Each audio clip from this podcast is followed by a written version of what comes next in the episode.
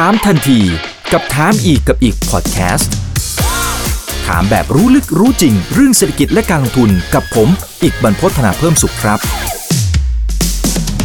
สวัสดีเพื่อนๆนักลงทุนนะครับนี่คือถามทันทีโดยช่องถามอีกกับอีกทุกเรื่องที่นักลงทุนต้องรู้กับผมอีกบรรพฒนาเพิ่มสุขนะครับวันนี้ได้รับเกียรติจากคุณกอบศิษย์ศิลปะชัยครับผู้บริหารงานวิจัยเศรษฐกิจและตลาดทุนจากธนาคารกสิกรไทยครับสวัสดีครับคุณกอบศิษย์ครับ สวัสดีครับ สวัสดีครับ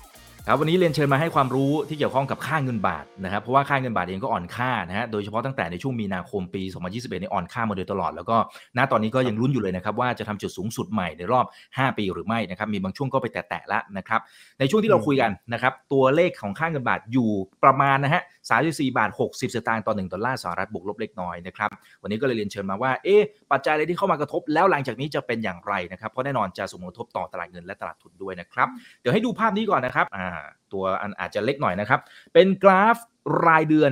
นะ แล้วก็เป็นภาพย้อนหลังของค่าเงินบาทนะครับเอาให้เห็นประมาณสัก 4-5 ปีล่าสุดจะเห็นนะครับว่าค่าเงินบาทเองเนี่ยอยู่ในโซนประมาณ 36 บาท 80 สตางค์จนถึงประมาณสัก 37 บาทนะครับหลังจากนั้นก็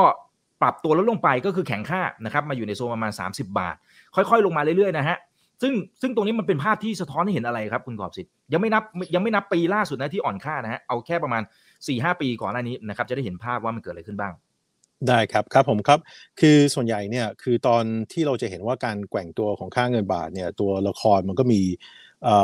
ไม่กี่ตัวนะจริง ๆ แล้วคือผมว่าตั้งแต่ปี 2014 เนี่ยนะครับคือเรื่องของการที่ค่าเงินบาทเนี่ยมีแนวโน้มที่จะค่อนข้างจะแข็งเป็นเป็นคลื่นทีละเล็กทีละน้อยฟันปลาก็อาจจะมีบ้างนะครับ ก็คือมันกลับมาว่าดูบัญชีเดินสะพัดนะครับ คือเราต้องเท้าความว่าตอนที่ค่าเงินบาทเคยต้องอ่อนมากๆเนี่ยใน สมัยต้มยำกุ้งเนี่ยก็คือดูบัญชีเดินสะพัดแต่ว่ามันเป็นคนละด้านก็คือเราขาดดูบัญชีเดินสะพัดเกือบ 7-8%นั่นเองนะครับแต่หลังจากปี 2014 เนี่ยเรื่องของการท่องเที่ยวเนี่ยมันค่อยๆมีบทบาทมากขึ้นนะครับจำนวนคนที่เข้ามาก็ขนเงินมานะครับแล้วก็แลกเป็นเงินบาทเพื่อไปเที่ยวไปเกาะไปแม่ห้องสอนไปเชียงใหม่อะไรพวกนี้นะครับคือท่องเที่ยวเนี่ยเป็นเป็นตัวหลักที่ทำให้ค่าเงินบาทในก่อนช่วงโควิดเนี่ยนะครับจะแข็ง แล้วก็จะเป็นปัญหาตลอดของทางธนาคารประเทศไทยว่า เอ๊ะถ้าสมมติการท่องเที่ยวเนี่ยมันทำให้เงินบาทแข็งเนี่ยเดี๋ยวมันก็ไปเบียดผู้ส่งออกความสามารถในการแข่งขันก็จะกระทบเหมือนกันนะครับในในในในช่วงนั้นที่ก่อนที่มีโควิดเนี่ยนะครับก็มันอาจจะมีบริบทบางช่วงที่เช่นตอน 2017เนี่ยนะครับนะตอนนี้เราก็คงมาพูดถึงมันมันกลับมาเหมือนย้อนเวลาเหมือนเดิมเหมือนกันนะครับถ้าเราจำได้ใน 2017เนี่ยนะครับทางเฟดเองเนี่ยก็เขา ปิดเกม QE ไปแล้วนะครับทรัพย์สินที่เขามีเนี่ยเขาอยู่ในระดับประมาณ 4.4 ล้านล้านเหรียญสหรัฐเนี่ยเกือบประมาณ 2-3 ปีนะครับแล้วก็เขาเริ่มจะในปี 2017 เนี่ยคือพยายามจะมีแนวคิดที่ว่าเอออยากจะลดเรื่องของงบดุลใช่ไหมครับหลังจากวางแผนที่จะปรับให้นโยบายการเงินเนี่ยเข้าสู่ภาวะปกติเนี่ย เลยเฟดเริ่มทำ QT ที่เดี๋ยวเนี่ยเราก็มาดูหนังโมนี่อีกแล้วอีกรอบหนึ่งแล้วใช่ไหมครับว่าก็จะใช่เดชาบูจริงๆนะครับคือก็เนี่ยครับประวัติเราก็ประวัติศาสตร์มันก็ซ้ำรอยนะครับก็คือเฟดเนี่ยก็จะเริ่มทำ QT แต่ในกระแสเดียวกันเนี่ยนะครับก็คือว่าถ้า QT เนี่ยลดปริมาณดอลลาร์ในตลาดเนี่ยถ้าไม่มีตัวแปรอื่นเนี่ยดอลลาร์มันควรจะแข็งนะครับแต่การที่เรามีนักท่องเที่ยวจากไม่กี่ล้านนะครับ ปั่นขึ้นมาจนถึงเกือบ40 ล้านคนเนี่ยก่อนก่อนถึงโควิดนะครับ มันก็เป็นสาเหตุหนึ่งที่คนขนเงินจากต่างประเทศเนี่ยมาเยอะแล้วก็มาใช้ในเมืองไทย แต่ก็มีความจำเป็นที่ต้องขนจากดอลลาร์เนี่ยแล้วก็มาเปลี่ยนเป็นเงินบาท มันก็ยิ่งทำให้เงินบาทแข็งนะครับ มันก็จะมีคลื่นตรงนี้เป็นหลายหลายระลอกพอสมควรนะครับ แล้วก็ผสมโรงก็คือว่าคนที่ลงทุนเนี่ย นักลงทุนต่างชาติไม่ว่าจะเป็นหุ้นตราสารหนี้ก็ตามเนี่ยนะครับเขาก็มีความรู้สึกว่าเออนอกเหนือจากความน่าสนใจของหุ้นในสมัยนั้น หรือว่าตราสารหนี้ในสมัยนั้นเนี่ยได้แต้มต่อยต่างหากนะครับเหมือนได้โบนัสจากผลตอบแทนของอัตราแลกเปลี่ยน เพราะฉะนั้นคือมันก็จะมีตัวตัวแปรตัวนี้เข้ามาเกี่ยวข้องด้วยนะครับนโยบายของเฟดนักท่องเที่ยวดูบัญชีเดินสะพัดแล้วก็คือเงินไหลเข้าไหลออก เพราะว่าจะมาเก็งกำไรเรื่องของค่าเงินบาทนั่นเองนะครับนะเพราะฉะนั้นคือก็เป็นเป็นตัวแปรที่เกิดขึ้นก่อน2019เอ่อช่วงช่วงก่อนโควิดแล้วกันนะครับครับผมแต่ช่วงครับผมครับแล้วก็ช่วงโควิดเนี่ยก็ก็ต้องบอกว่าช่วงโควิดเนี่ยก็คือฝันสลายเพราะว่าเราเคยมีนักท่องเที่ยวเกือบ40 ล้านคนต่อปีนะฮะแล้วก็กลายเป็นศูนย์นะฮะเราก็เลยเข้าเหมือนมีปัญหาตรงกันข้ามเลย สมัยก่อนก็อาจจะมีดุลบัญชีเดินสะพัดที่เกินดุล ตอนนี้กลายเป็นว่าดุลบัญชีเดินสะพัดขาดดุลนะครับ แล้วปีที่แล้วเนี่ยที่ดูเหมือนว่าเงินบาทเนี่ยค่อนข้างจะขี้เหร่เนี่ยเพราะว่าอะไรฮะมีการขาดดุลแฟดใช่ไหมครับก็คือรัฐบาลก็ขาดดุลอยู่แล้วนะครับแล้วก็ประเทศเมื่อเปรียบเทียบกับประเทศอื่นเนี่ยก็ขาดดุลบัญชีเดินสะพัดอีกต่างหากเนี่ยก็ปีที่แล้วเนี่ยก็เลยเป็นเหมือนเหมือนเป็ดขี้เหร่ของของภูมิภาคนะครับก็จะเป็นค่าเงินที่ค่อนข้างจะอ่อนมากที่สุดรวมกับทั้งค่าเงินเยนนั่นเองนะครับ นะครับจนถึงตรงนี้หลังจากที่คุณมอพจน์ได้ได้พูดถึงว่ามีนาเนี่ยนะฮะที่มันเริ่มอ่อนเนี่ยก็ต้องหลีกเลี่ยงไม่ได้ เพราะว่าเรื่องของภาวะสงครามนั่นเองใช่ไหมครับภาวะสงครามเข้ามาเนี่ยมันก็แปรปวนมันทำให้หนึ่งคือแรงกดดันทางด้านเศรษฐกิจของโลกเนี่ยมีมากขึ้นสินค้าพวกภัณฑ์พวกภัณฑ์เนี่ยพุ่งพุ่งหมดนะครับ เราก็เป็นจำเลยในในฐานะที่เป็นคนที่ต้องนำเข้าน้ำมันเนี่ยค่อนข้างจะสูงใช่ไหมครับบางช่วงเนี่ยก็ก็หลายเปอร์เซ็นต์ต่อ GDP พอสมควรนะครับแล้วก็ท่องเที่ยวเนี่ยมีสัญญาณมานะครับก็คือเราเห็นว่าใน 3 เดือนแรกเนี่ยก็อาจจะมาประมาณสัก 5 0 0 0 0 0 คน แต่ว่ามันไม่ยังไม่สามารถชดเชยตัวแปรอื่น เช่นนะครับการที่สินค้าโภคภัณฑ์ปรับตัวสูงขึ้นเนี่ย มันก็ทำให้นโยบายการเงินของโดยเฉพาะของทางสหรัฐอเมริกาเนี่ยก็ต้องปรับตัวเหมือนกันนะครับ เพราะว่าเราเราเห็นอยู่แล้วว่าเรื่องของเงินเฟอ้อของสหรัฐอเมริกาเนี่ยคือเกือบประมาณครึ่งหนึ่งของการปรับตัวขึ้นของทางด้านเงินเฟ้อเนี่ยมันมาจากส่วนใหญ่มันมาจากเรื่องของพลังงานนะครับแล้วก็เฟดอาจจะกังวลว่าการที่มีทั้งเงินเฟ้อที่มาทางด้านต้นทุน แล้วก็กลัวว่าเงินเฟ้อจะมาทางด้านอุปสงค์อีกต่างหาก ก็คือว่าตลาดแรงงานมันก็ตึงตัวเนี่ยเขาก็เลยเปลี่ยนนโยบายการเงิน คือเราจะเห็นว่าสิ้นปีที่แล้วเนี่ยนะครับเฟดบอกว่าเงินเฟ้อเป็นภาวะชั่วคราวไม่ต้องกังวลมากนักนะครับ กลายเป็นว่าเฮ้ยเงินเฟ้อเนี่ยมันน่ากลัวนะครับ แล้วก็เราจะเห็นว่าเรื่องของการคาดการณ์ของการขึ้นดอกเบี้ย แล้วก็มีนานะฮะตอนตอนนั้นยังทำ QE อยู่เลยนะครับ คือกลับกลับตัวไม่ทันใช่ไหมครับ เคยให้วาจาว่าเงินเฟ้อเป็นภาวะชั่วคราวอีกอีกไม่กี่เดือนมาเปลี่ยนกลับลามอีกด้านหนึ่งนะครับ เลยตลาดมันก็เลย แตกตื่นขึ้นมาบอกเฮ้ยทำไมอยู่เปลี่ยนนะไม่ไม่ไม่ค่อยมีปีมีขุยเลยนะฮะอยู่ๆจะจะจะกลับยูเทิร์นขนาดนั้นเนี่ยนะครับ ก็เลยเพราะว่าการคาดการณ์ของการตึงตัวของเฟดเนี่ยนะครับคนก็กลัวมาก bond yield มันก็ขึ้นกันหมดเลยนะครับ แล้วก็ตราสารหนี้ที่ต่างชาติเขาถือในในไทยก็ก็โดนเทขายไปด้วยนะครับ เลยมันมันภาวะของเรื่องของสงครามของยูเครนกับทางรัสเซียเนี่ยฮะมันเปลี่ยนบริบท พลวัตมันมันเปลี่ยนไปค่อนข้างจะเยอะเหมือนกัน เพราะว่าอะไรครับเพราะว่า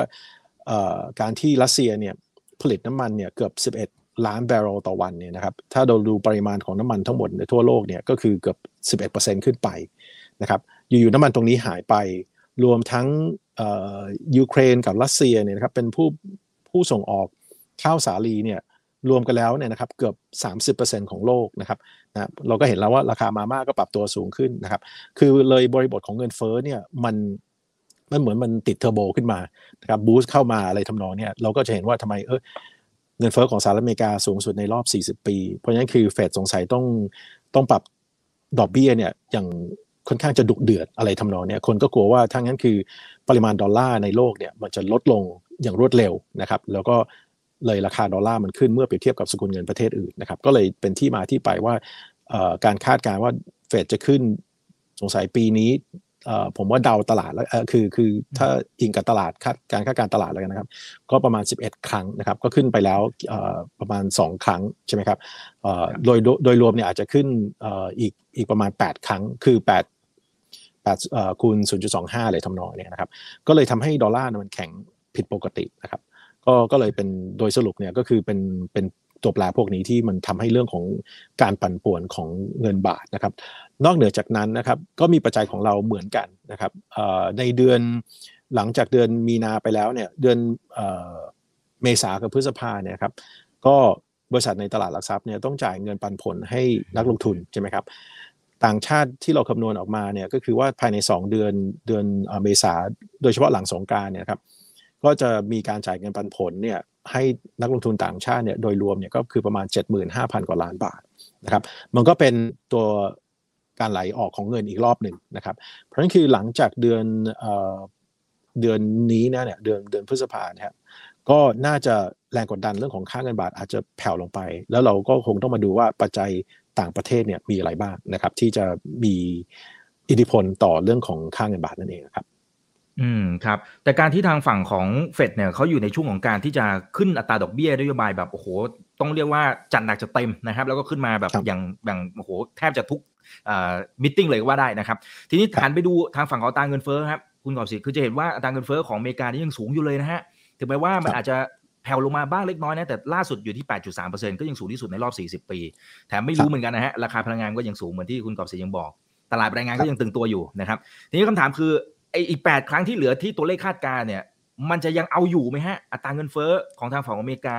แล้วถ้าสมมติมันขึ้นไปเรื่อยๆอย่างนี้ไอ้ตัวแกลบอะฮะแกลบระหว่างดอกเบี้ยทางฝั่งของบ้านเขากับบ้านเราเนี่ยโอ้มันยิ่งห่างไปเรื่อยๆหรือเปล่าเพราะบ้านเราไม่รู้ว่าจะขึ้นได้หรือเปล่านะฮะอัตราดอกเบี้ยเนี่ยครับผมครับคือคือผมว่าผมอาจจะอยู่ค่ายที่น่าจะเป็นคนที่เชื่อเรื่องของทฤษฎีว่าภาวะถดถอยจะมาก่อนนะครับผมผมคิดว่าผมว่าการที่ตลาดอาจจะมองว่า ขึ้นอีกประมาณสักแปดนัดอะไรทำนองเนี้ยนะครับอาจจะประชุมครั้งหนึ่งก็อาจจะยิงสองนัดเลยอะไรทำนองเนี้ยช่วงผมว่าอาจจะเต็มที่อาจจะทำได้แค่ครึ่งที่ครึ่งหนึ่งของสิ่งที่ตลาดคาดการไว้ เพราะว่าอะไรครับเพราะว่าภาวะคือเรากลับมาเรากลับมาถามก่อนนะครับว่า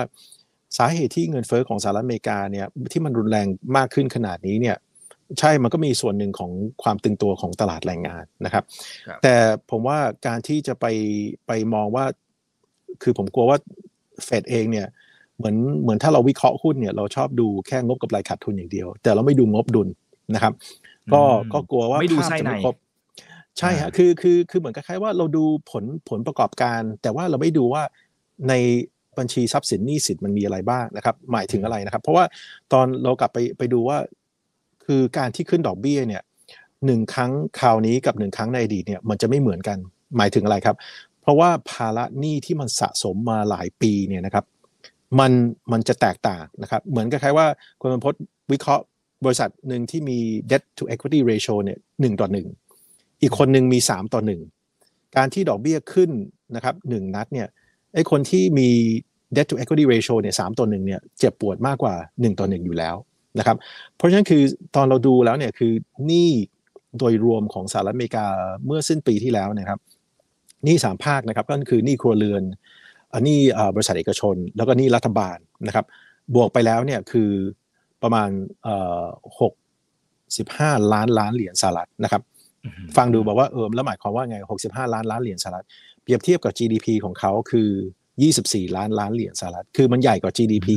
เกือบ 2.7 เท่าแล้วนะครับ เพราะฉะนั้นเนี่ยคือผมไม่ค่อยเห็นสนทนาเรื่องนี้เลยแล้วความกังวลเรื่องนี้นะครับ เพราะว่าอะไรครับ เพราะว่าส่วนใหญ่จะดูเหมือนงบกำไรขาดทุนนะฮะดูเงินเฟ้อคือคือดูผลประกอบการไปเรื่อยๆ แล้วก็คืออัตราการว่างงานนะครับ แต่อย่าลืมว่า ภาระหนี้เนี่ยที่มันสะสมมา 2-3 ปีเนี่ยมันรุนแรงมากขึ้นนะครับ บ้านเราก็เช่นเดียวกันใช่ไหมครับ เราเคยเห็นหนี้สาธารณะก่อนโควิดเนี่ยประมาณ 40%ต่อ GDP ตอนนี้มันขึ้นไป 60 แล้วนะครับ เพราะฉะนั้นคือมันจะมีการถ่วงลังของภาระกับดักหนี้นะครับผมไม่ค่อยเห็นคนที่จะเอ่ยถึงตรงนี้ จะดูแต่เงินเฟ้อจะดูแต่อัตราการว่างงานนะครับ ตอนนี้ดู PMI บ้างดูไอ้เรื่องของคำสั่งซื้ออะไรพวกนี้แต่มันเริ่มจะมีอาการที่ผมคิดว่าเช่นอะไรบ้างฮะตอนตอนที่ผมดูเรื่องของผลตอบแทนที่เขาเรียกว่าเป็น commercial paper เนี่ยนะครับก็ไอ้พวกตราสารระยะสั้นพวกนี้เนี่ยคือเป็นวิธีที่เขาจะกู้เงินเพื่อมาใช้ในเงินทุนหมุนเวียนนะครับ ถึงจุดหนึ่งเนี่ยตอนดอกเบี้ยพวกนี้มันแพงเกินไปเนี่ยมันก็จะเป็นอุปสรรคของของการเรื่องของการบริหาร เรื่องของลูกหนี้เจ้าหนี้อะไรพวกนี้นะครับ working capital อะไรพวกนี้มันจะมันจะมันจะเหนื่อยมากขึ้นนะครับเพราะฉะนั้นคือผมผมคิดว่าลองดูสิครับว่าเราเราเท้าความว่าเมื่อสี่ห้าเดือนที่แล้วเนี่ยทำไมเฟดไม่เห็นกลัวอะไรเลย ตอนนี้กลัวเหมือนปอดปอดจะปอดจะปอดจะแหกนิดนั้นนะครับใช่แหกนิดอะไรทำนองนี้นะครับนะครับ คือมีความรู้สึกว่า เอ๊ะตอนทำไมตอนนี้เหมือนเหมือนเด็กเด็กเห็นหมาป่าหรือเปล่าอะไรทำนองนี้นะครับ คือผมกลัวว่า สถิติแล้วกันนะครับ คือเขาบอกว่าตั้งแต่สงครามโลกครั้งที่สองเนี่ยนะฮะสิบสี่ครั้งที่เฟดเนี่ยปรับดอกเบี้ยขึ้นเนี่ยหรือว่าให้ทำให้ดอกเบี้ยนโยบายดอกเบี้ยเนี่ยมันตึงตัวมากขึ้นนะครับสิบเอ็ดครั้งเนี่ยจบด้วยภาวะถดถอยสามครั้ง happy ending นะครับนะเพราะฉะนั้นเนี่ยคือในเชิงของโชคโชคหรือดวงเนี่ยนะ ไม่ค่อยเข้าข้างเฟดซะเลยนะฮะนะครับเพราะฉะนั้นนี่คือเดี๋ยวเราจะอาจจะตอนนี้อ่าใช่กลัวเงินเฟ้อนะครับเราจะเราจะทำทุกวิถีทางในการที่กำจัดเงินเฟ้อได้นะครับ แต่ไม่ได้เห็นเรื่องของหนี้เหรอนะครับ65 ล้านล้านเหรียญสหรัฐเนี่ยมันใหญ่กว่า GDP เยอะ แล้วก็ดูสิครับภาวะสงครามเนี่ยนะครับคือเราเรากำลังเรากำลังเหมือนคล้ายๆวิเคราะห์สถานการณ์ของเศรษฐกิจเนี่ยในภาวะสันติภาพมากกว่านะครับ ตอนนี้มันที่มันทำให้โลกมันซับซ้อนมากขึ้นนะครับ ก็คือเรื่องของสงครามในยูเครนกับรัสเซียนั่นเองนะครับ ซึ่งก็ดูนะฮะว่าภาระหนี้ที่รัฐบาลเนี่ยก็อนุมัติเรื่องของการช่วยเหลือยูเครนอีก 40,000 กว่าล้านเหรียญไปแล้วนะครับการขาดดุลงบประมาณมันก็ต้องสูงขึ้นนะครับแล้วก็ดูสิว่ารุ่นพี่เนี่ยกลายเป็นเป็นรัฐมนตรีคลังไปแล้วเนี่ยนะครับตอนนี้ก็ยังยังยิ้มสู้อยู่นะครับแต่ไปมาเนี่ยถ้าดอกเบี้ยขึ้นขนาดนี้นะครับรุ่นพี่ก็จะกู้เงินยากขึ้นนะครับกู้เงินก็แพงขึ้น ไม่รู้จะปิดช่องว่างยังไงนะครับรัฐบาลใช้เงินเกินตัวอะไรทำนองเนี่ยมันไม่มีมันมีแค่ครั้งเดียวในประวัติศาสตร์ที่ทางรัฐบาลสหรัฐเนี่ยไม่ใช้เงินเกินตัวก็สมัยบิลคลินตันนะครับย้อนกลับไปในปีไหนครับปี 1994 นะครับเพราะว่าหลังสงครามเย็นมันยุติไปแล้วเนี่ยการใช้เงินในเชิงของทหารกระทรวงกลาโหมเนี่ยใช้น้อยมากเลยนะครับแต่ที่กลับมาคือคือผมคิดว่าตอนนี้คือสนทนาตลาดยังเคลิ้มเกี่ยวกับว่าการที่จะขึ้นดอกเบี้ยอีก 7-8 ครั้งอะไรทำนองนี้นะครับ นะเพราะฉะนั้นคือคือผมกลัวว่าตอนสนทนามันเริ่มเปลี่ยนไปว่าเริ่มกลัว เพราะเราเห็นในโครงสร้างของดอกเบี้ยแล้วใช่ไหมว่าโครงสร้างดอกเบี้ยมันเริ่มแบนจริงการที่โครงสร้างดอกเบี้ยแบนเนี่ยมันหมายความว่าดอกเงินเฟ้อในอนาคตต่อไปเนี่ยมันจะขึ้นในระดับที่น้อยมากขึ้นนะครับ และอีกอย่างหนึ่งเนี่ยนะครับเงินเฟ้อในเดือนเมษาที่เห็นเนี่ยครับลองดูนะครับว่ามันขึ้นเดือนต่อเดือนเท่าไหร่นะครับเอาอัตราตรงนั้นเนี่ยมาคูณ 12เนี่ยคุณอาจจะได้ เงินเฟ้ออยู่4%นะครับไม่ใช่8%นะครับไอไอไอ8%เนี่ยมันเป็นการลากเส้นนะครับเพราะเพราะทุกครั้งที่ผมดูการเคลื่อนไหวของเงินเฟอ้อของสหรัฐอเมริกาเนี่ยมันไม่ค่อยมีที่ราบสูงนะครับมันจะมีดอยนะครับมันจะเป็นเหมือนที่เขาบอกว่าตอนนี้เราอาจจะเห็นขาขาขวาของหอไอเฟลอยู่ใช่ไหมครับทษทีขาซ้าย เดี๋ยวคุณรอแล้วกันเดี๋ยวคุณก็จะเห็นขาขวานะครับ มันก็จะลงเร็วเหมือนกันมันจะลงมา ใช่ใช่นะครับ เพราะฉะนั้นคือก็ก็ผมว่าตอนนี้เนี่ยก็อาจจะกังวลกันไปก่อนว่าใน Fed Fund Future อะไรก็ตามเนี่ยดอกเบี้ยโอ้โหมันอาจจะขึ้น 7 อีก 8 7 ครั้งอีก 8 ครั้งอะไรทำนองนี้นะครับ แล้วส่วนต่างดอกเบี้ยมันก็จะกว้างขึ้นนะครับ แต่ผมกลัวว่าไปไม่รอดนะฮะแต่ยังไงก็ตามถ้าสมมติเราเราคิดในแง่นั้นก่อนอ่าใช่มันสร้างแรงกดดันนะครับมันสร้างแรงกดดันให้ทุกคนเนี่ยขึ้นเช่นมาเลเซียเนี่ยก็ขึ้นดอกเบี้ย เพราะว่าเอ่อไม่ผิดผิดคาดของตลาดอีกต่างหากนะครับเขาก็คงอยากจะเหมือน ยังไงครับคือสงบเรื่องของการวิพากษ์วิจารณ์ว่าไม่ทำอะไรเลยเหรอนะครับคือผมมองว่าการที่ขึ้นดอกเบี้ยเนี่ยบางครั้งมันก็เป็นการที่เหมือนขอซื้อเวลาไว้ว่าหยุดวิพากษ์วิจารณ์ซะว่าทางการเนี่ยไม่ทำอะไรเลยเงินเงินเฟ้อขนาดนี้นะครับผมผมก็เห็นใจเหมือนกันว่าว่าเฟดเนี่ยโดนโดนตลาดกดดันอย่างมากนะครับเพราะเรารู้อยู่แล้วว่าสาเหตุของเงินเฟ้อเนี่ยต้นเหตุของเงินเฟ้อมันมาจากทางด้าน supply side มันไม่ใช่ demand side นะครับเพราะฉะนั้นคือผมกลัวว่ามันไปไปแก้ผิดจุด นะครับแล้วก็อาจจะซ้ำเติมปัญหาอีกต่างหาก ถ้าเราพิจารณาว่าจำนวนหนี้ในระบบเศรษฐกิจของสหรัฐมันเยอะเท่าไหร่นะครับเพราะฉะนั้นคืออันนี้ก็เราเราก็เราก็คิดว่าตลาดเนี่ยก็คือจะจะกดดันเราเห็นผลตอบแทนของพันธบัตรในตราตราสารนี้ของบ้านเราแล้วเนี่ยคือดูเหมือนว่าเริ่มไม่ไม่ไม่ประสานเสียงด้วยกับทางการนะครับผมผมก็เห็นใจว่าทางการเองเนี่ยก็รู้ว่าสาเหตุของเงินเฟ้อเนี่ยมันไม่ได้มาจากการที่ คนไทยรวยมหาศาลมากขึ้นแล้วก็ไปไล่ซื้อของนะครับ มันคือหมายความว่าของมันแพงขึ้นเพราะว่าปัจจัยต่างประเทศซะมากกว่านะครับ แต่วิธีเดียวที่ที่ผมผมเห็นด้วยว่าในการที่ขึ้นดอกเบี้ยเนี่ยนะครับก็คือเป็นการที่เมื่อกี้คุณมาพจน์ได้พูดถึงว่าเออไปปิดส่วนต่างของดอกเบี้ยอะไรทำนองเนี่ยนะครับ ก็คืออ่าตอนนี้ถ้าถ้าคนคิดว่าโหกู้เงินบาทแล้วก็ไปปล่อยเงินดอลลาร์อะไรทำนองนี้ที่เขาชอบเรียกว่าเป็น carry trade เนี่ยมันก็น่าสนใจแต่มันก็ไม่ได้ไม่ได้ถึงถึงระดับซื้อง่ายขายคล่องเหมือนกับ ค่าเงินเยนนะครับที่เราชอบพูดว่าเยน carry trade เนี่ยมันทำได้ง่ายนะครับ เราก็อาจจะคือคือแบงก์ชาติก็อาจจะพยายามจะควบคุมตรงนี้ แต่ยังไงก็ตามมันในเชิงทฤษฎีมันก็ดูว่าโอ้โหถ้าดอกเบี้ยของสหรัฐอเมริกามันให้ขนาดนี้ แต่ดอกเบี้ยของเราเนี่ยมันน้อย มันก็ทำให้เงินบาทเนี่ยไม่น่าเป็นเป็นตัวเลือกในการที่จะถือครองไว้ เพราะดอกดอกผลเนี่ยมันน้อยกว่าใช่ไหมครับนะเพราะฉะนั้นคือวิธีเดียวคือผมอาจจะเห็นด้วยว่าถ้าขึ้นดอกเบี้ยนะครับ เพราะว่าเรารู้อยู่แล้วว่าเงินเฟ้อเนี่ยมันมาจาก ผมก็ดูค่าไฟที่ผมจ่ายไปอะไปเติมปั๊มน้ำมันทีนะฮะครับโอ้โหมันมันมันไม่ใช่ว่าคนคนไปแห่ไปแห่เติมน้ำมัน หรือว่าแห่ใช้ไฟอะไรทำนองเนี้ยนะครับ มันมาจากราคาพลังงานที่มาจากเอ่อสงครามซะส่วนใหญ่นะครับ แล้วก็เอ่อเพราะฉะนั้นคือมันเป็นทางด้าน supply side เราก็รู้อยู่แล้วว่าดอกเบี้ยเนี่ยมันเป็นเครื่องไม้เครื่องมือทางด้าน demand side คือคือแก้จุดเอ่อวัตถุเอ่อเรื่องของเอ่ออุปสงค์นั่นเองนะครับ เพราะฉะนั้นคือเอ่อถ้าขึ้นดอกเบี้ยเนี่ยผมเห็นด้วยอย่างเดียวว่า คือมันช่วยให้เงินบาทเนี่ยไม่อ่อนมากจนเกินไปนะครับแต่ถ้าสมมติเงินบาทเริ่มกลับมาแข็งอีกที เพราะว่าตอนนี้เราก็ต้องดูดูตัวละครใช่ไหมฮะว่าเราพูดถึงเรื่องท่องเที่ยว ถ้าท่องเที่ยวมันเริ่มค่อย ๆ มาเนี่ยแต่เรารู้อยู่แล้วว่าโอเค ตอนเราเข้าฤดูฝนเนี่ยมันไม่ใช่เป็น peak season ของการท่องเที่ยวนะครับผมกลัวว่าเนี่ยในไตรมาสสี่ที่เราคิดว่าอาจจะขึ้นได้หนึ่งครั้งเนี่ยเพราะว่าอะไรนะเพราะว่ามันจะเริ่มเป็น peak season ของการท่องเที่ยวใช่ไหมครับเอ่อหลังจากเอ่อพฤศจิกาเอ่อธันวานะครับแล้วก็เอ่อ มกราเนี่ยจะเป็นช่วงที่มันเป็น peak season อยู่แล้วนะครับ ถ้าสงครามเนี่ยมันไม่ทำให้คนกังวลไปหมดเนี่ยนะไม่เป็นสงครามโลกครั้งที่3เนี่ยคือการท่องเที่ยวก็น่าจะดีขึ้นใช่ไหมครับนะแล้วก็คนก็จะขนเงินเอ่อเข้ามา แล้วก็เอ่อทำให้เงินบาทแข็งนะครับ ตอนนั้นก็คืออาจจะลำบากนิดนึงว่าเอ๊ะเริ่มบาทเริ่มแข็งแล้วเนี่ยนะครับแล้วก็เงินเริ่มไหลมาเศรษฐกิจเริ่มดีขึ้นเนี่ยเราควรจะไปขึ้นดอกเบี้ยเพื่อเป็นอุปสรรคหรือเปล่านะครับนะ ก็หวังว่าในในช่วงครึ่งปีหลังเนี่ยถ้าเงินเฟ้อพลวัตของเงินเฟ้อมันเริ่มเริ่มอิ่มตัวแล้วนะครับ แล้วก็เริ่มหนืดๆเนี่ยอาจจะอยู่ขาลงด้วยซ้ำเนี่ยนะครับคือคือความจำเป็นในการขึ้นดอกเบี้ยอาจจะไม่ค่อยอไม่ค่อยมีความจำเป็นถึงขนาดนั้น แต่ผมว่ายังไงก็ตามเนี่ยคือ ตอนนี้แบงก์ชาติอาจจะต้องพิจารณาว่าจะทำยังไงให้ตลาดตราสารหนี้เนี่ยนะครับเหมือนมีความเชื่อมั่นมากขึ้นว่า แบงก์ชาติเนี่ยไม่ได้ล่าช้ามากเกินไปนะครับ ตอนนี้ดูสิฮะว่าตอนตอนเราฟังคนวิเคราะห์ส่วนใหญ่เนี่ยคือบอกว่าโหเฟดเนี่ยไปอยู่หลังเขามาหรือเปล่าทำไมอยู่อ่าๆมาที่เราพูด Behind ถึง the ว่า curve เออ behind the อืม curve อะไรทำนองนี้ไปอยู่หลังเขาไปอยู่หลังเอ่อเส้นโค้งอะไรทำนองเนี่ยนะครับนะเพราะฉะนั้นเนี่ยคือก็อาจจะเป็นการที่ขึ้นไปเพื่อเป็นพิธีนะครับว่าก็เขายังเขายังเอ่อดูเกมอยู่ แต่ผมก็รู้ว่านะครับว่าไอ้ ไอ้เรื่องของการขึ้นดอกเบี้ยเนี่ยมันมันไปเก่าที่ที่ไม่คันนะครับ เพราะว่าอืมมันมันไม่ได้เป็นเรื่องของเงินเฟ้อที่เกิดขึ้นจากเอ่ออุปสงค์นะครับ มันมาจากทางด้านอุปทานก็คือว่าสิ่งเอ่อสิ่งที่เกิดขึ้นนอกประเทศเนี่ยมันเป็นสาเหตุที่ทำให้เงินเฟ้อเนี่ยมันมันบวมขึ้นมานะครับเอ่อ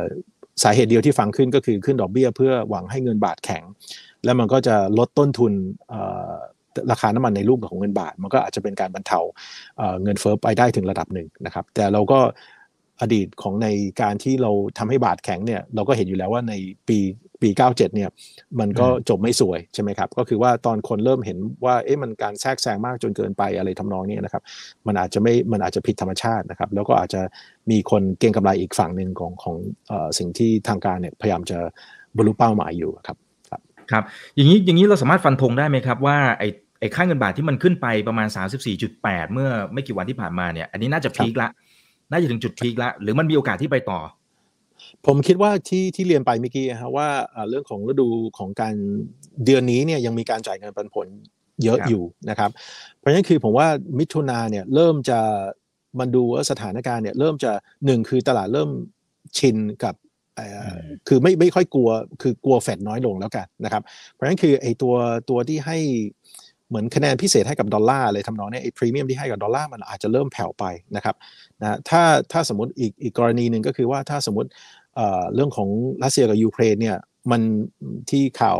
บอกว่ามันอาจจะมีความเป็นไปได้ที่มีรัฐประหารเกิดขึ้นนะครับครับอันนั้นอาจจะเป็นการที่เหมือน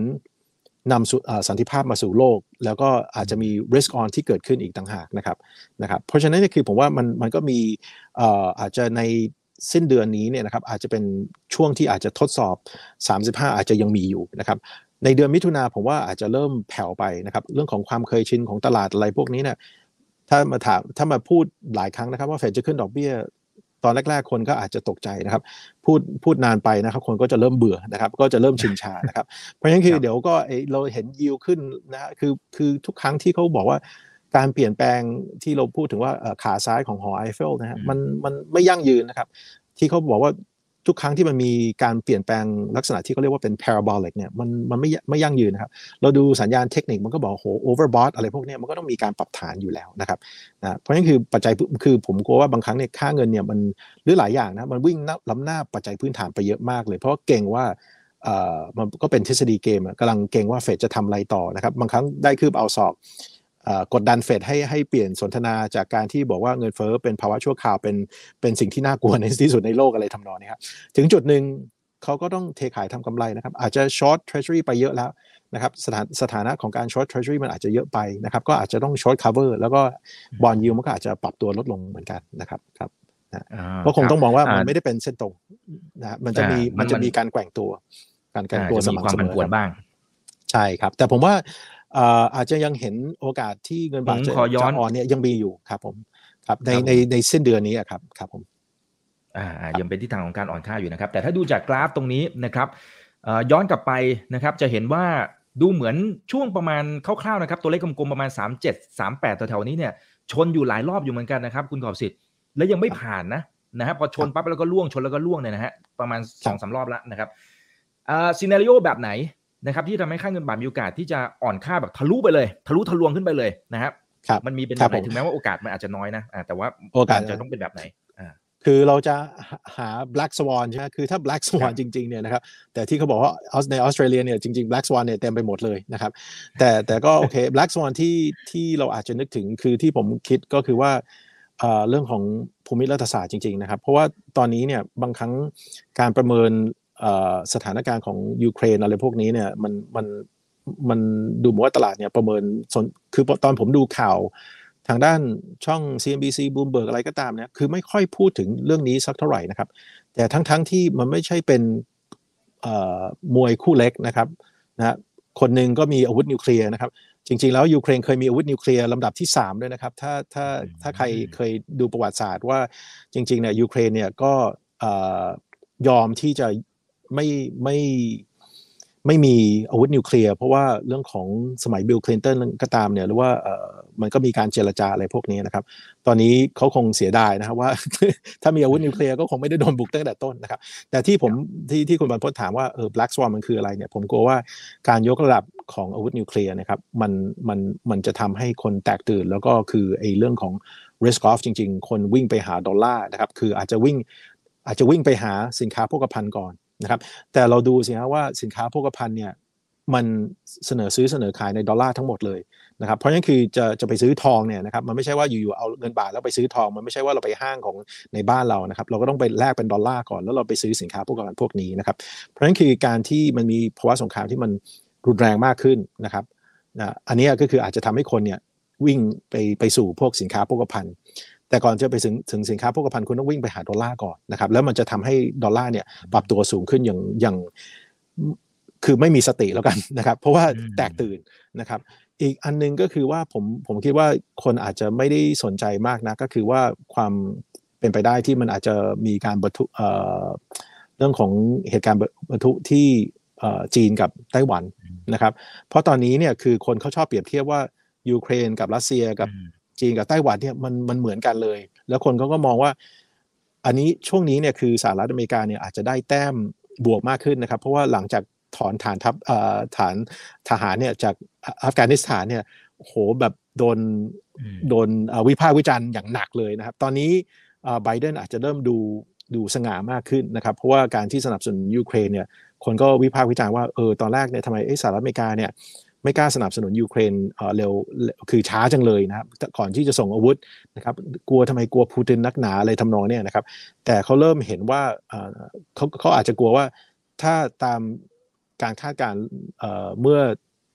สมมุติว่าในเดือนกุมภานะครับว่าโหถ้ารัสเซียบุกยูเครนนะครับ อาจจะเป็นเหมือน 2014 หรือเปล่า ภายใน 2 อาทิตย์เนี่ยยึดได้หมดเลยนะครับกรุงคีคีฟล่มอะไรนะทำนองนี้นะครับแต่คือประเด็นคือผมคิดว่าไอ้เรื่องของภูมิรัฐศาสตร์นะครับจะเป็นตัวที่จะทำให้มันมีการกระตุกตัวของดอลลาร์คนหนีไปดอลลาร์เพื่อเพื่อความปลอดภัยนะครับแล้วเพราะว่าอะไรครับเพราะว่าตอนนี้ที่เราเห็นว่าคนหนีไปหาดอลลาร์เพราะว่าเขารู้ว่าเนี่ยถ้าปิดแก๊สขึ้นมาคือปิดใบบางส่วนแล้วนะ ทาง EU เนี่ยเข้าสู่ภาวะถดถอยแน่นอนนะครับไม่ไม่มีแก๊สเนี่ยไม่เปิดโรงงานไม่ได้นะครับ แล้วเดี๋ยวเข้าฤดูหนาวอีกต่างหากเนี่ยเดี๋ยวอาจจะคือผมมองว่าอาจจะพยายามจะปิดเกมเรื่องของสงครามเนี่ยก่อนก่อนอุณหภูมิมันเริ่มลดลงหรือเปล่านะครับ เพราะว่าตอนนั้นเนี่ยคือรัสเซียเนี่ยจะมีอำนาจต่อรองมากขึ้นนะครับเพราะฉะนั้นคือก็ก็คงต้องดูเรื่องของ 1 คือรัสเซียกับยูเครน แล้วก็ 2 คือจีนกับไต้หวันนั่นเองนะครับที่มันอาจจะทำให้การเคลื่อนไหวเงินดอลลาร์เนี่ยผิดปกติ คือช็อคอะไรทำนองนี้ครับ อืมครับซึ่งซึ่งถ้าสมมติมันเกิดสถานการณ์แบบนั้นเนี่ยจริง ๆ แล้วมันเป็นบวกต่อเศรษฐกิจไทยในภาพรวมไหมฮะคือโอเคค่าเงินบาทอ่อนนะฮะการส่งออกมันก็มันก็ได้ประโยชน์แหละนะฮะแต่ว่าช่างน้ำหนักฝั่งนำเข้าหรืออะไรก็ตามที่จะเสียประโยชน์เนี่ย ถ้ามันเกิดภาพนั้นนี่มัน ผมว่ามันมันลบกับลบอะฮะผมว่ามันลบกับลบเพราะว่าหนึ่งคือ คือมันจะมันจะเปลี่ยนบริบทของทางด้านการวิเคราะห์เศรษฐกิจเนี่ยจากบริบทสันติภาพมาเป็น ภาวะสงครามเต็มตัว คืออันนี้มันเป็นมันเป็นมันเป็นมวยคู่ใหญ่นะครับนะฮะเศรษฐกิจเบอร์หนึ่งเบอร์สองแล้วก็รัสเซียเนี่ยอาจจะเบอร์ 12 อะไรทำนองเนี่ยนะครับแล้วก็มีผลมากต่อตลาดสินค้าโภคภัณฑ์ แล้วก็การที่โลกเนี่ยมันมีความเชื่อมโยงเนี่ยครับนะฮะในเชิงของกระแสโลกาภิวัตน์เนี่ย มันมันเหมือนคล้ายๆสามีภรรยาทะเลาะกัน แล้วก็แล้วก็จะจะจะจะไม่รู้จะทำยังไง คือมันเป็นภาวะที่ค่อนข้างจะจะจะลำบากอะครับนะเพราะว่าลองดูสิครับว่าคือเขาบอกว่าสาเหตุที่บางครั้งเนี่ยฐานรัสเซียเนี่ยคือคือลบลบไม่อย่างมีประสิทธิภาพเนี่ยเพราะว่าเรื่องของการคว่ำบาตรเนี่ยอาวุธบางบางชนิดเนี่ยครับมันต้องใช้ชิ้นส่วนที่มาจากประเทศตะวันตก นะครับที่เขาบอกว่าเช่นพวกโดรนอะไรพวกนี้ตอนแกะออกมานะโหมันมีไอชิ้นส่วนอิเล็กทรอนิกส์เนี่ยมาจาก Texas Instrument อะไรพวกนี้เต็มไปหมดเลยนะครับแล้วก็การที่มันมีการคว่ำบาตรเนี่ยผมก็เลยมองว่าคือมันมันลบกับเอ่อมันเป็นผลลบกับผลลบนะครับ เพราะว่าอะไรครับเพราะว่าหนึ่งคือเรื่องของการที่จะคนจะมาใช้เงินใช้เงินใช้ของเนี่ยนะครับความมั่นใจมันจะหายไปหมดเลยนะครับ เราจะเราจะเห็น คือเราอาจจะไม่เคยเห็นด้วยตัวเราเอง เราอาจจะเห็นผ่านเรื่องของสารคดีนะครับ ว่าตอนเข้าสู่ภาวะสงครามเนี่ยนะครับเรื่องของพฤติกรรมในการลงทุนหรืออะไรก็ตามเนี่ยมันจะเปลี่ยนไปหมดเลยนะครับรัฐบาลในภาวะสงครามก็อาจจะออกเนี่ยนะกฎหมายอะไรหลายอย่างนะครับ เพื่อเพื่อไม่ให้ค่าศึกเนี่ยได้อำนาจมากจนเกินไป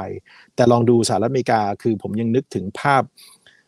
ที่ในนิติศาสตร์ The Economist นะครับ คือที่บอกว่าสามีภรรยานะครับคือในนิติศาสตร์ The Economist เนี่ยฉบับหนึ่งผมจำไม่ได้แต่หลายปีที่แล้วนะครับ ก็จะมีภาพหน้าปกเนี่ยก็จะมีลุงแซมกับประธานเหมาเนี่ยนอนในเตียงเดียวกัน แต่ข้างเตียงเนี่ยนะครับจะมีไม้เบสบอลจะมีปืนลูกซองอะไรทำนองเนี่ยจะมี RPG นะครับแต่จริง ๆ ก็ดูสิครับว่าพึ่งซึ่งกันแล้วกันนะครับเนี่ยที่เราที่ผมคุยกับคุณบรรพศอยู่นะครับใช้อะไรครับ iPhone ผลิตที่ไหนครับผลิตในจีน แล้วออกออกแบบในแคลิฟอร์เนียนะครับ อันนี้คือมันบอกว่าเอ๊ะจะแยก ทำยังไงฮะตอนมีภาวะสงคราม เช่นที่ก็มีการพูดถึงเหมือนกันว่าเรื่องของสถานีอวกาศนานาชาติเนี่ยนะครับ คือมันก็มีการรวมรวมรวมผลงานระหว่างนักอวกาศของรัสเซียกับสหรัฐอเมริกานะครับแล้วก็เรื่องของภาวะการเมืองเนี่ยมันมันทำให้เรื่องของ การก้าวหน้าของการค้นคว้าวิทยาศาสตร์อะไรพวกนี้มันเสียหายไปหมดเลยนะครับ เพราะฉะนั้นคือมันมันทั้งในบริบทของเศรษฐกิจ หรือว่าเรื่องของวิทยาศาสตร์อะไรพวกนี้นะไอ้เรื่องของภาวะสงครามเนี่ยมันจะทำให้เรื่องของประเด็นพวกนี้แปรปรวนไปหมดนะครับเพราะฉะนั้นคือสรุปโดยรวมเนี่ยครับค่าเงินบาทอ่อนเนี่ยครับแต่ว่า เป็นเป็นสาเหตุที่ไม่ดีที่อ่อนนะครับอ่อนเพื่อหนีตายอะไรทำนองนี้นะครับมันคงไม่ได้ช่วยเศรษฐกิจนะครับ ตอนนั้นทุกคนก็ต้องรัดเข็มขัดกันหมดเลยนะครับ เพราะฉะนั้นคือตอนดูเรื่อง GDP ในในภาวะสงครามโลกครั้งที่ 2 อะไรทำนองนี้นะครับ มันจะเป็นคนละอย่างกัน มันจะไม่ใช้สินค้าบริโภคนะครับ ก็คนที่จะดึงทรัพยากรไปก็คือภาครัฐบาลเองเพื่อไปผลิตอาวุธนั่นเองนะครับ อืมครับอ่าอันนั้นอาจจะเป็นตัวอย่าง หรือว่าเป็นกรณีคำถามที่ที่ค่อนข้างจะสุดโต่งนะครับ แต่ถ้าสมมติว่าเอาเอาณตอนนี้นะครับที่อ่าทิศทางของค่าเงินบาทก็เป็นทิศทางของการอ่อนค่าอ่าโอเค ถ้าเป็นทางฝั่งของภาคการส่งออกก็อาจจะยิ้มออกนะครับอ่าถ้าเป็นภาคการท่องเที่ยวก็ก็อาจจะพอยิ้มได้นะนะฮะแต่ว่าเอ๊แต่ถ้าสมมติเป็นภาคการนำเข้า หรือแม้กระทั่งพลังงานที่เราต้องนำเข้าเนี่ยผมเข้าใจว่าตัวเลขสัดส่วนประมาณสักเก้าสิบกว่าเปอร์เซ็นต์ที่เราต้องนำเข้าจากต่างประเทศ นั่นแปลว่าเราต้องโอ้โหนำเข้าแพงขึ้นอัตราเงินเฟ้อก็กำลังจะมาค่าครองชีพกำลังจะสูงเพิ่มมากขึ้น พอชั่งน้ำหนักกันแล้วครับ คุณกอบสิทธิ์คือทิศทางของค่าเงินบาทเนี่ย มันเป็นบวกหรือมันเป็นลบต่อเศรษฐกิจไทยฮะถ้ามันอ่อนค่าผมว่าในในในยุคสมัยนี้แล้วนะครับ ก็คือว่ามันมันบวกลบคูณหารเนี่ยมันมีผลบวกน้อยมากแล้วนะครับ เพราะเราดูสินค้าคือคือที่เรากลับมาว่ากระแสโลกาภิวัตน์เนี่ยนะครับ เราแกะเอ่อ ไม่อยากจะแกะนะมันมันแพงสินสินค้าอิเล็กทรอนิกส์เนี่ยนะสินค้าอิเล็กทรอนิกส์ออกมาเนี่ยดูชิ้นส่วนมันมาจากทุกที่ครับมันมันไม่มีใครได้เปรียบเสียเปรียบมากขนาดนั้นนะครับ คือคือผมเคยตอบคำถามตรงนี้บอกว่า เอ๊ะเราสินค้าที่จะได้เปรียบจากการที่เงินบาทอ่อนเนี่ยอาจจะเป็นสินค้าเกษตร ก็อาจจะไม่ใช่แล้วใช่ไหมครับเพราะว่าอะไรฮะปุ๋ยก็ต้องนำเข้า ปุ๋ยก็มาจากเรื่องของพลังงาน มันมันมันเหมือนคล้ายๆว่าอันนี้ส่งที่มันจะได้จากการค่าเงินบาทอ่อนเนี่ยกดกดตายตัวมันไม่ค่อยมีแล้วครับเพราะว่า เรื่องของภาคการผลิตทั่วโลกเนี่ยมันเชื่อมโยงกันหมดเลยนะครับไม่มีใครเป็นเกาะถึงเกาหลีเหนือเนี่ยไม่ไม่นำเข้าอะไรสักเท่าไหร่นะแต่จริง ๆ ก็ไม่ได้เป็นเกาะเหมือนขนาดนั้นนะครับก็คงต้องมีการพึ่งกันนะครับเพราะฉะนั้นคือผมว่าต้องต้องตอบคำถามของคุณบรรพตบอกว่า ผมว่าอันนี้สงที่จะได้เนี่ยน้อยมากนะครับ แล้วก็กลัวว่าคือคืออาจจะบอกว่ามันมันอาจจะมีรวยกระจุกจนกระจายนะครับ เพราะว่าอะไรฮะเพราะว่าทุกคนนะฮะก็ใช้ไฟนะฮะแล้วก็ดูสิว่าค่าไฟมันก็จะไป ตัดกำลังซื้อกันทั้งหมดเลยนะครับนะคนที่อาจจะได้อาจจะมีน้อยนะครับ แต่เราเริ่มเห็นนะว่าไอ้ import content เนี่ยสินไอ้ไอ้วัตถุดิบที่นำเข้าเนี่ยมันเริ่มเยอะมากขึ้นนะครับถึงว่าทำไมตอนเราบอกว่าเอานำเข้าบวกกับบวกกับส่งออกเนี่ยมันเป็นกี่ร้อยมันร้อยสี่สิบเปอร์เซ็นต์ของ GDP อะครับนะคือเราเป็นเศรษฐกิจที่เปิดมากนะครับเพราะฉะนั้นคือมันอาจจะไม่ใช่ไม่ใช่เหมือนดั้งเดิมว่าเออถ้าถ้าสมมุติว่าเรา มีภาคเกษตร แล้วเราใช้ปุ๋ยหมักอะไรทำนองนี้ใช่ อันนั้นอะมันจะได้อันนี้สงนะครับ แต่ถ้าคุณใช้ปุ๋ยเคมีนะครับ ไม่ค่อยได้อันนี้สงนะครับ ไปมาเนี่ยคือคือต้นทุนเนี่ยที่เขาชอบบอกว่าอะไรนะการที่ค่าเงินอ่อนเนี่ยนะครับเขาบอกว่ามันมีทฤษฎีที่เขาเรียกว่าเป็น J curve นะครับ ตอนแรกเนี่ยคือคือแต่ผมกลัวว่าอาจจะไม่เป็น J curve เนี่ยคือต้นทุนมันมาก่อนนะครับ ต้นทุนมันมาก่อน ก็คือมันอาจจะทำให้ดุลการค้าเนี่ยขาดดุลมหาศาลนะครับระหว่างว่าเออต่อไปหลังจากนั้นเนี่ยอาจจะทำให้ดุลการค้าเนี่ยเกินดุลมากขึ้น แต่ผมว่าในในยุคสมัยนี้นะครับคือการเชื่อมโยงมันมี import content มากเลยนะครับ ชิ้นส่วนมาจากหลายประเทศนะครับมันอาจจะไม่ได้มีกฎตายตัวที่บอกว่าเออการที่ค่าเงินบาทอ่อนเนี่ยมันจะดีสำหรับเศรษฐกิจนะครับ ผมว่าจำนวนคนที่จะได้อานิสงส์จากการที่ค่าเงินบาทอ่อนเนี่ย มันอาจจะยังไม่พร้อมนะครับ คือหมายถึงอะไรก็คือเรื่องของท่องเที่ยวนั่นเองใช่ไหมครับ เพราะว่าถ้าสมมุติว่าตอนท่องเที่ยวเนี่ยมันกลับไปบานเหมือน 40 ล้านคนเนี่ยนะครับ ตอนนั้นอาจจะพูดออก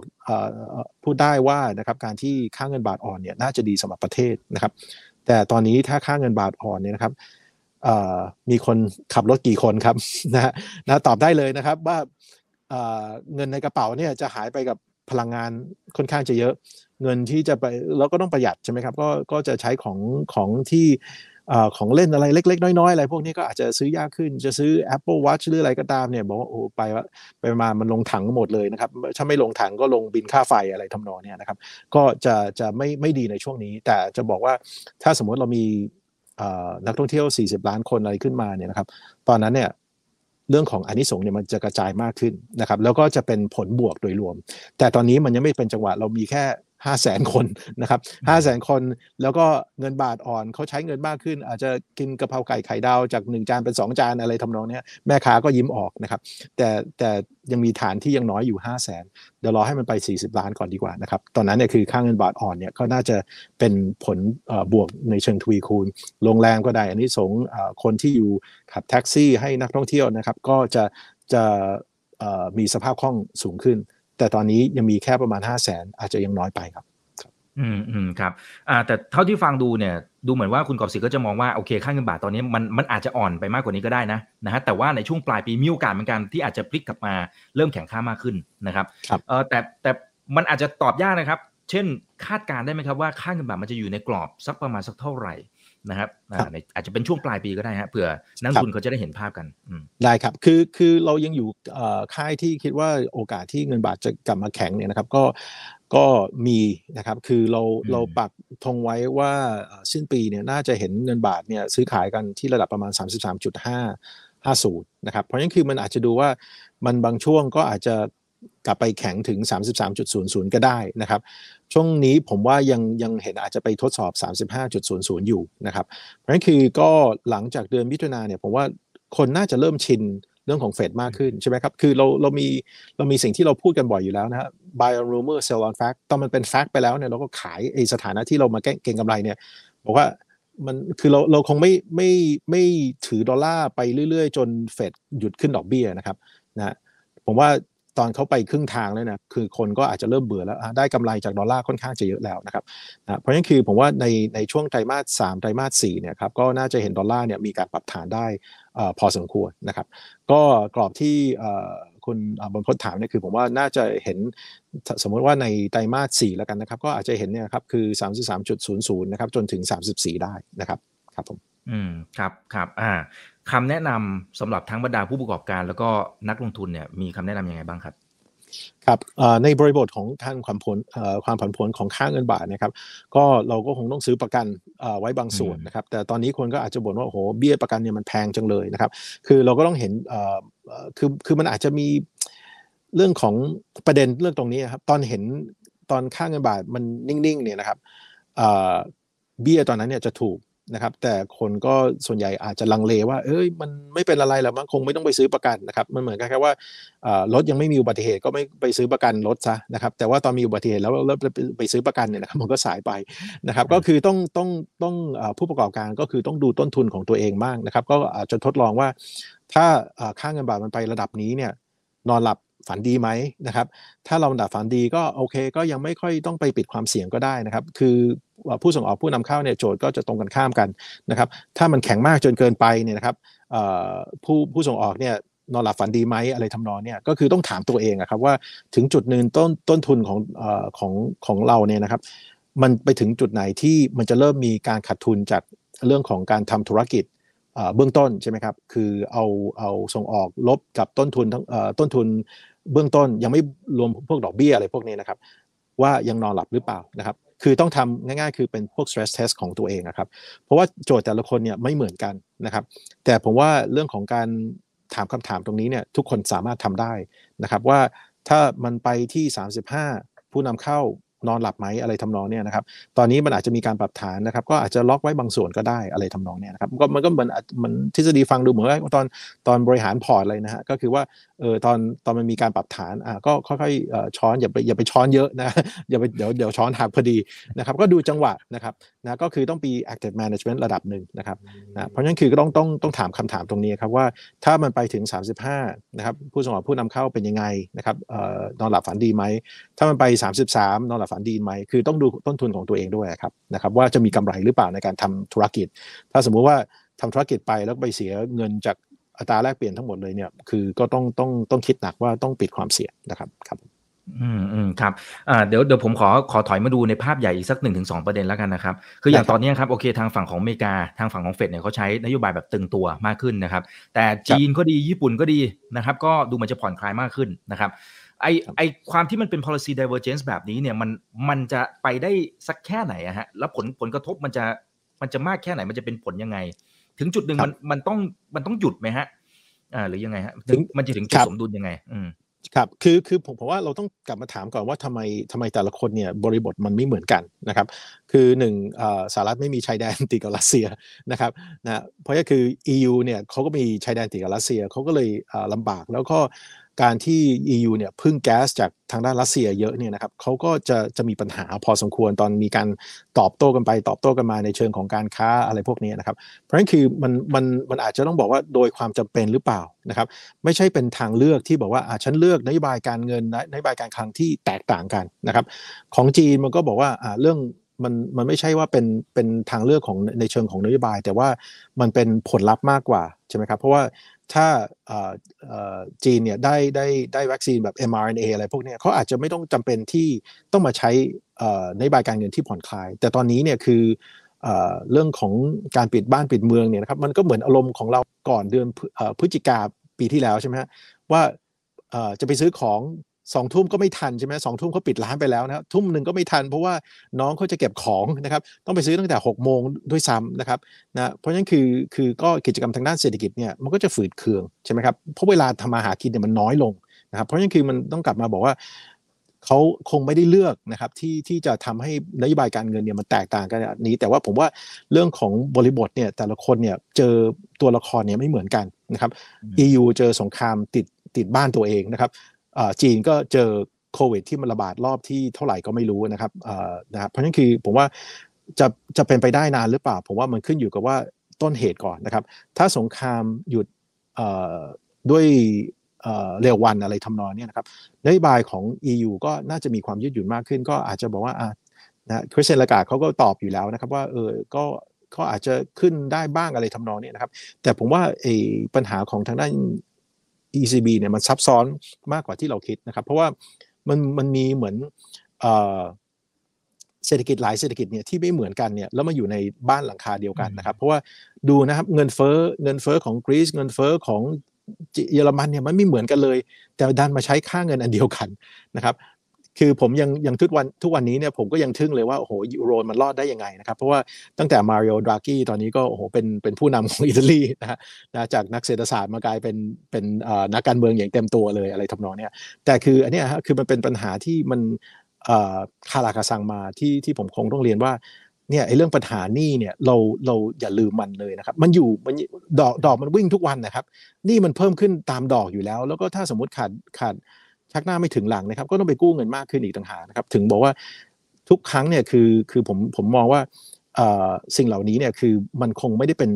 ไม่ได้เป็นทางเลือกนะครับ แต่ว่าเป็นผลลัพธ์มากกว่า เพราะว่าสถานการณ์เนี่ยไม่เหมือนกันนะครับ จนกว่าสถานการณ์เนี่ยมันเริ่มเหมือนกัน ผมว่าตอนนั้นอาจจะต้องมามาพิจารณาอีกทีว่าทำไมยังต้องแตกต่างกันอยู่นะครับ แต่ผมว่าบริบทเนี่ยมันไม่เหมือนกัน เลยโดยผลลัพธ์ออกมาที่เราเห็นเนี่ยทำไมเอ๊ะคนหนึ่งเนี่ย ขยันเหลือเกินในการที่พยายามจะขึ้นดอกเบี้ย อีกคนหนึ่งก็แบบกล้าๆกลัวๆอีกคนหนึ่งก็ผ่อนคลายอะไรทำนองเนี้ยนะครับครับครับไอ้อย่างนี้แสดงว่าค่าเงิน เช่นอ่าค่าเงินเยนญี่ปุ่น ทางฝั่งยุโรปแล้วก็ทางฝั่งของจีนก็น่าจะอ่อนค่าอย่างนี้ไปเรื่อยๆจนกว่า ตัวต้นเหตุมันจะคลี่คลาย อันนี้เป็นข้อสรุปที่ถูกต้องไหมฮะคือคือผมว่ามันถึงจุดหนึ่งนะครับ คือมันเหมือนกับคล้ายว่าเอ่อ มันอาจจะมีจุดอิ่มตัวว่าอ่อนไปถึงอ่อนไปเรื่อยๆเลยหรือเปล่าผมว่าไม่ไม่ใช่นะครับ คือถึงจุดหนึ่งเนี่ยมันก็จะบอกว่าถ้าสมมติในสถานะที่เป็นคนเก่งกำไรที่เขาเขาซื้อดอลลาร์ช็อตเยนอะไรพวกนี้นะครับเขาเริ่มได้กำไรพอสมควรเนี่ยก็ต้องปิดสถานะ ใช่นะครับเพราะฉะนั้นคือมันก็ต้องมีการปรับฐานไปไปอย่างหนึ่งนะครับ แต่ตอนนี้ถ้าคนยังบอกว่าเออถ้าระยะยาวทำทำเย็น carry trade กู้เงินเย็นมา แล้วก็ปล่อยดอลลาร์อะไรทำนองนี่ยนะครับก็อาจจะมีกลกลุ่มหนึ่งแล้วอาจจะทำให้เงินเงินเย็นเนี่ยอ่อนนะครับ แต่ว่าผมว่าโดยโดยโดยสภาพของทางด้านญี่ปุ่นนะเนี่ยคือผมว่าญี่ปุ่นขึ้นดอกเบี้ยไม่ได้ เพราะกลับมาเรื่องปัญหาเดิมครับนี่มันเยอะมากเลยนะครับ GDP ของเขาเนี่ยคือคือผมว่า มันก็จะเป็นสิ่งที่เราจะเจอเจอเจอมากขึ้นเรื่อยๆนะครับผมว่าเจอแล้วนะครับ ก็คือภาวะเงินฝืดนะครับบางครั้งฟังฟังที่ท่านประธานของ Goldman Sachs นะรอยแบงค์ไฟเนี่ยเขาบอกว่าเงินเฟ้อใช่มันมันเจ็บปวดนะ แต่เงินฝืดเนี่ยมันเจ็บปวดมากกว่านะครับลองไปถามญี่ปุ่นแล้วแล้วกันนะครับ กลัวอะไรมากกว่ากัน ผมว่ากลัวเงินฝืดมากกว่า เพราะว่าเงินฝืดเนี่ยมันมันมาจากปัญหาโครงสร้างจริง ๆ นะครับ เพราะว่าญี่ปุ่นเนี่ยประชากรของเขาเนี่ยนับวันเนี่ยครับเช้าเย็นเนี่ยครับ คนญี่ปุ่นในโลกนี้มีน้อยลงนะครับ ประเทศไทยอีก 20-29 นะครับ ก็จะอยู่ในสถานะเดียวกันนะครับ ถึงจะสังเกตไหมครับว่า ตอนเราเปรียบเทียบว่าเราเห็น GDP 2.2%ในไตรมาสหนึ่งคนอื่นเขาไปเขาไป 3 4 5%แล้วครับในเอเชีย มันเริ่มสะท้อนว่ามันอาจจะมีประเด็น 2 อย่างที่ผมอาจจะใช้ตัว DE นะ debt กับ demographic นะครับ โครงสร้างของประชากรของเราเนี่ย ถ้าดูแล้วนะครับ ก็คือคนไทยเนี่ย อายุมากมากที่สุดนะครับในอาเซียนนะครับยกเว้นสิงคโปร์แต่สิงคโปร์เขา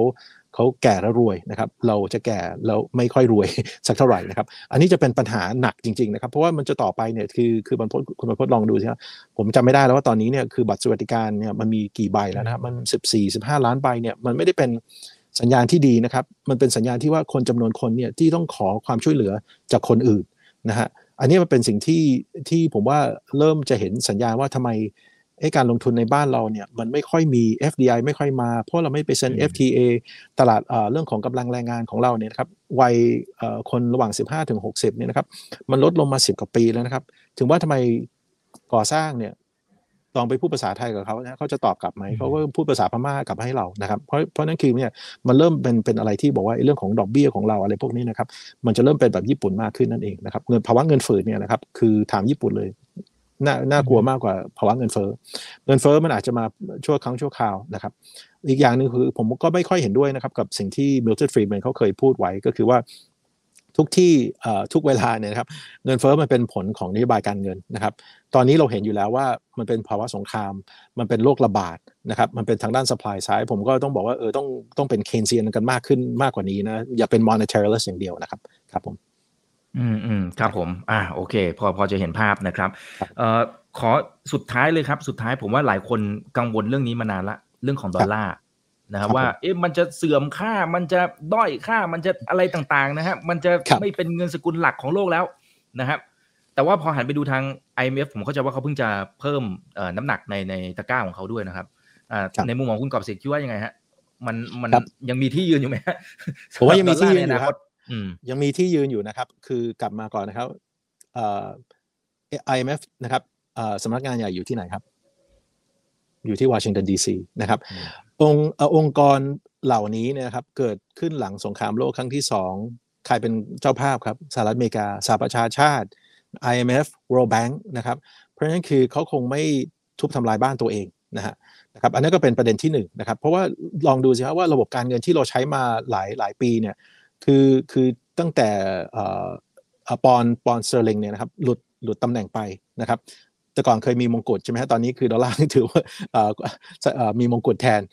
คือมันมันต้องมีองค์ประกอบหลายอย่างนะครับ คือคือกลับมาว่าถ้าจะเป็นเป็นเป็นเบอร์หนึ่งของทุนสำรองต่างประเทศนะครับหนึ่งคือมันต้องมีการใช้อย่างแพร่หลายนะครับ คนก็บอกว่าเออจีนก็มีคุณสมบัติตรงนั้นนี่ไม่ใช่เหรอเพราะว่า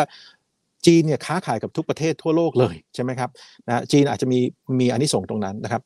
สองอที่จะเป็นทุนสำรองต่างประเทศได้ก็คือต้องต้องรักษามูลค่าได้ ถึงว่ามันอธิบายว่าทำไมเรื่องของกรอบเป้าหมายเงินเฟ้อนะครับเราคุณประพจน์ลองสังเกตดีว่าทำไมผมก็เอ๊ะตอนดูตอนตอนวิเคราะห์ค่าเงินแรกๆเนี่ยเออทำไม BOJ ECB Fed ทำไมต้องมี 2%นะครับเขาอยากจะให้เงินเฟ้ออยู่ 2%ระดับเดียวกัน เพื่อให้ค่าเงินเนี่ยมันใกล้เคียงกัน นะครับมันจะได้ไม่มีสงคราม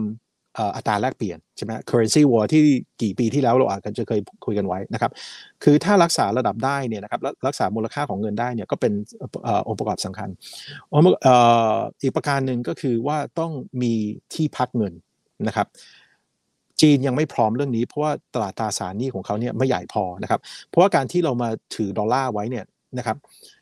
มันไม่มีดอกเบี้ยนะครับ ถ้าสมมติว่าในกระเป๋าเราเนี่ยมีมีรูปมีกระดาษที่มีรูปประธานาธิบดีของสหรัฐอเมริกาเนี่ยก็ไม่มันมันมีต้นทุนนะครับ มันไม่มีดอกเบี้ยนะครับ เพราะฉะนั้นคือเช่นแบงก์ชาติตอนตอนมีดอลลาร์ได้มาแล้วเนี่ยคือเขาไม่ได้เก็บเป็นรูปของรูปประธานาธิบดีนะครับ แล้วก็ไปตีกรอบเก็บไว้ที่บ้านอะไรทำนั้นเพราะไม่มีดอกเบี้ยนะครับ เพราะแบงก์ชาติก็คือตอนประมูลเนี่ยก็มีต้นทุนอยู่แล้ว ก็คือต้องตามดอกเบี้ยนโยบายนั่นเองใช่ไหมครับเพราะฉะนั้นคือมันต้องมีตลาดตราสารหนี้ที่ใหญ่พอ นะครับ แล้วก็ก็คือซื้อซื้อง่ายขายคล่องนะครับ อันนี้มันเป็นสิ่งที่ยังเช่นทางยูโรโซนเนี่ยยังไม่มี เพราะว่าตลาดตราสารหนี้ของเขาเขามีตั้งตราสารหนี้ของเยอรมันกรีซอะไรทำนองเนี่ยที่ผมบอกว่าบางครั้งมันมันแปลกนะของทางด้านยูโรโซนเนี่ยเพราะว่า มีธนาคารกลางเดียวแต่ทำไมมีรัฐมนตรีกระทรวงการคลังมีตั้งหลายคนนะครับแล้วก็นโยบายการเงินกับการคลังในบางครั้งมันก็ไม่สอดคล้องกันเท่าไหร่ทีเดียวนะครับ แต่ก็เขาก็พยายามจะพยายามจะสร้างตรงนั้นมานะครับ เพราะฉะนั้นคือยุโรปก็ยูโรก็มีปัญหาตรงนี้นะครับ จีนก็มีปัญหาว่าตลาดตราสารนี้ยังยังยังเป็นเด็กอยู่นะครับยังไม่ยังไม่โตพอนะครับมันมันมันคนจะเอาเงินมาพักไว้ในจีนนะครับ แล้วมันก็ต้องมีเรื่องของอกฎกติกาที่ อยังไงฮะก็คือว่า คือมันโปร่งใสพอเรื่องของทำให้พิบาลอะไรทำนองนี้ไม่ใช่ว่าอยู่ๆเอาเงินไปซื้อตราสารหนี้ของจีนนะครับ แล้วอยู่ๆถ้ามีการประกาศมาว่า เออมันมันมีเรื่องของ capital control เกิดขึ้น คนไม่เอานะครับนะเพราะฉะนั้นคือลองจำจำได้ไหมครับว่าตอนสมัยหนึ่งที่เรามีกด30%นะครับอันนั้นมันเป็นจุดเริ่มต้นที่ทำให้เรื่องของบรรยากาศการลงทุนเนี่ยมันมันมันเป๋ไปเยอะเลยนะครับก็ในปี 2006 นั่นเองใช่ไหมครับนะเพราะว่าคนก็ตกใจว่าโอ้โหทำไมใช้ยาแรงเหลือเกินนะครับเพราะฉะนั้นคือที่ที่ตอบคำถามคุณบรรพศก็คือว่า ผมยังยังอยู่ในค่าที่คิดว่าโค่นยากดอลลาร์สหรัฐนะครับเพราะว่าเขาเป็นคนที่ร่างกฎกติกานั่นเองนะฮะแล้วก็เรื่องของวัฒนธรรมอะไรพวกนี้คืออีกอย่างหนึ่งนะครับ กำลังทหารก็สำคัญนะครับ คือถ้าลองคิดดูนะครับว่าถ้าเราย้อนเวลากลับไปประมาณสักสิปีที่แล้ว แล้วบอกว่าอยากจะให้ค่าเงินของยูเครนเนี่ยเป็นทุนสำรองต่างประเทศ แล้วอยู่ๆเพื่อนบ้านมายึดประเทศขึ้นมานะเงินเงินยูเครนที่ถือในเป็นสำรองเงินเงินทุนสำรองนะครับ ไม่ไม่มีค่าแล้วนะครับนะเพราะฉะนั้นคือมันต้องมีเรื่องของอำนาจทางด้านเศรษฐกิจ แล้วอำนาจทางทหารเหมือนกันว่าปกป้องตัวเองได้นะครับไม่ใช่อยู่ๆคนจะมายึดประเทศแล้วก็อยู่ๆไอ้ไอ้ดอลลาร์ที่มีเนี่ยมันมันจะด้อยค่านะครับนะเพราะฉะนั้นคือก็ก็ต้องคงต้องตอบว่าโค่นยากครับคือผมเห็นหลายปีแล้วตอนตอนนั้นเอ่อกี่เกือบเกือบเอ่อสิบยี่สิบปีที่แล้วนะครับ ตอนตอนนั้นยูโรยังยังสวยหล่ออยู่เลยนะครับ ก็ก็มีการโยนหินถามทางว่าเอ๊ะต่อไปเนี่ยเราจะเสนอซื้อเสนอขายราคาน้ำมันเนี่ยในรูปยุรูปยูโรดีไหมนะครับ โอ้โหเป็นเป็นเรื่องใหญ่เลยคนก็ตกใจว่าถ้าเริ่มซื้อขายสินค้าโภคภัณฑ์สำคัญเช่นน้ำมันเนี่ยนะในรูปของยูโรนะครับมันก็จะเป็นวิธีในการโค่นอำนาจของดอลลาร์นะครับเราอาจจะคุ้นเคย petrodollar ใช่ไหมจะบอกเป็น petroeuro ขึ้นมาเนี่ยครับแต่ผมว่าในในหลายปีที่ผ่านมามันพิสูจน์อยู่แล้วว่ายูโรโซนเนี่ยไม่ได้แข็งแกร่งอย่างที่คิดนะครับ นะแล้วก็จีนก็ยังยังต้องมีงานทำอีกเยอะนะครับ เช่นที่ผมต้องเรียนว่าต้องพัฒนาตลาดตราสารหนี้นะครับ แล้วก็ต้องใช้นโยบายการเงินที่คือจีนเนี่ยยังยังเหมือนยังแทรกแซงค่าเงินอยู่พอสมควรนะครับ แล้วมันจะทำให้มีการบิดเบือนของโครงสร้างดอกเบี้ยนะครับ เพราะว่าอัตราแลกเปลี่ยนกับ ดอกเบี้ยเนี่ยคือมันเป็นสิ่งเดียวกัน ถึงว่าเราเราดูไอ้พวกอัตราแลกเปลี่ยนล่วงหน้านั่นเอง forward เนี่ยมันคือส่วนต่างของอัตราแลกเปลี่ยนไอ้ส่วนส่วนต่างของดอกเบี้ยระหว่างประเทศสกุลเงินประเทศหนึ่งกับอีกประเทศหนึ่งนั่นเองนะครับแต่จีนยังยังแทรกแซงตรงนี้อยู่เนี่ย การแทรกแซงพวกนี้เนี่ยมันเป็นอุปสรรคในการที่จะเป็นเงินทุนสำรองต่างประเทศ มันต้องเสรีอย่างแท้จริงนะครับนะครับแต่โอเคใช่มันอาจจะมีเฟดบางครั้งทำ QE QT อะไรพวกนี้นะครับแต่ถ้าถ้า PBOC ต้องมานั่งแทรกแซงค่าเงินประจำวันอะไรพวกนี้นะครับนะฮะก็อาจจะไม่เหมาะสมที่จะเป็นสกุลเงินสำรองที่จะมาจะมาเบียดนะครับเบียดผมผมยังไม่อยากจะใช้คำว่าโค่นอะไรทำนองนี้นะมาเบียดดอลลาร์สหรัฐได้นะครับครับผมครับ โอเคนะได้ข้อมูลครบถ้วนนะครับ แล้วก็ชัดเจนนะครับในทุกแง่มุมนะครับสำหรับท่านไหนที่เพิ่งเข้ามาตอนท้ายนี้นะครับยังไงก็ฝากกดแชร์ไว้แล้วไปดูตั้งแต่ตอนต้นนะก็จะได้เข้าใจทั้งในมุมของอัตราแลกเปลี่ยนนะครับในมุมของเฟดในมุมของค่าเงินบาท ในมุมของทางฝั่งของค่าเงินดอลลาร์ต่างๆด้วยเป็นความรู้ที่ดีมากๆ วันนี้ขอบคุณคุณกอบสิทธิ์มากนะครับคณะขอแยกเป็นเชิญใหม่นะครับ ครั้งหน้าเป็นเรื่องไหนเดี๋ยวรอติดตามนะครับ นี่คือถามทันทีโดยช่องถามอีกกับอีกทุกเรื่องที่นักทุนต้องรู้กับผมอีกวันพศครับ วันนี้สวัสดีทุกท่านครับ ถ้าชื่นชอบคอนเทนต์แบบนี้อย่าลืมกดติดตามช่องทางอื่นๆด้วยนะครับ ไม่ว่าจะเป็น Facebook, YouTube, Line Official, Instagram และ Twitter จะได้ไม่พลาดการวิเคราะห์และมุมมองเศรษฐกิจ และการลงทุนดีๆ แบบนี้ครับ อย่าลืมนะครับว่าเริ่มต้นวันนี้ดีที่สุด ขอให้ทุกท่านโชคดี และมีอิสรภาพในการใช้ชีวิต ผม อีกบรรพฒนาเพิ่มสุขครับ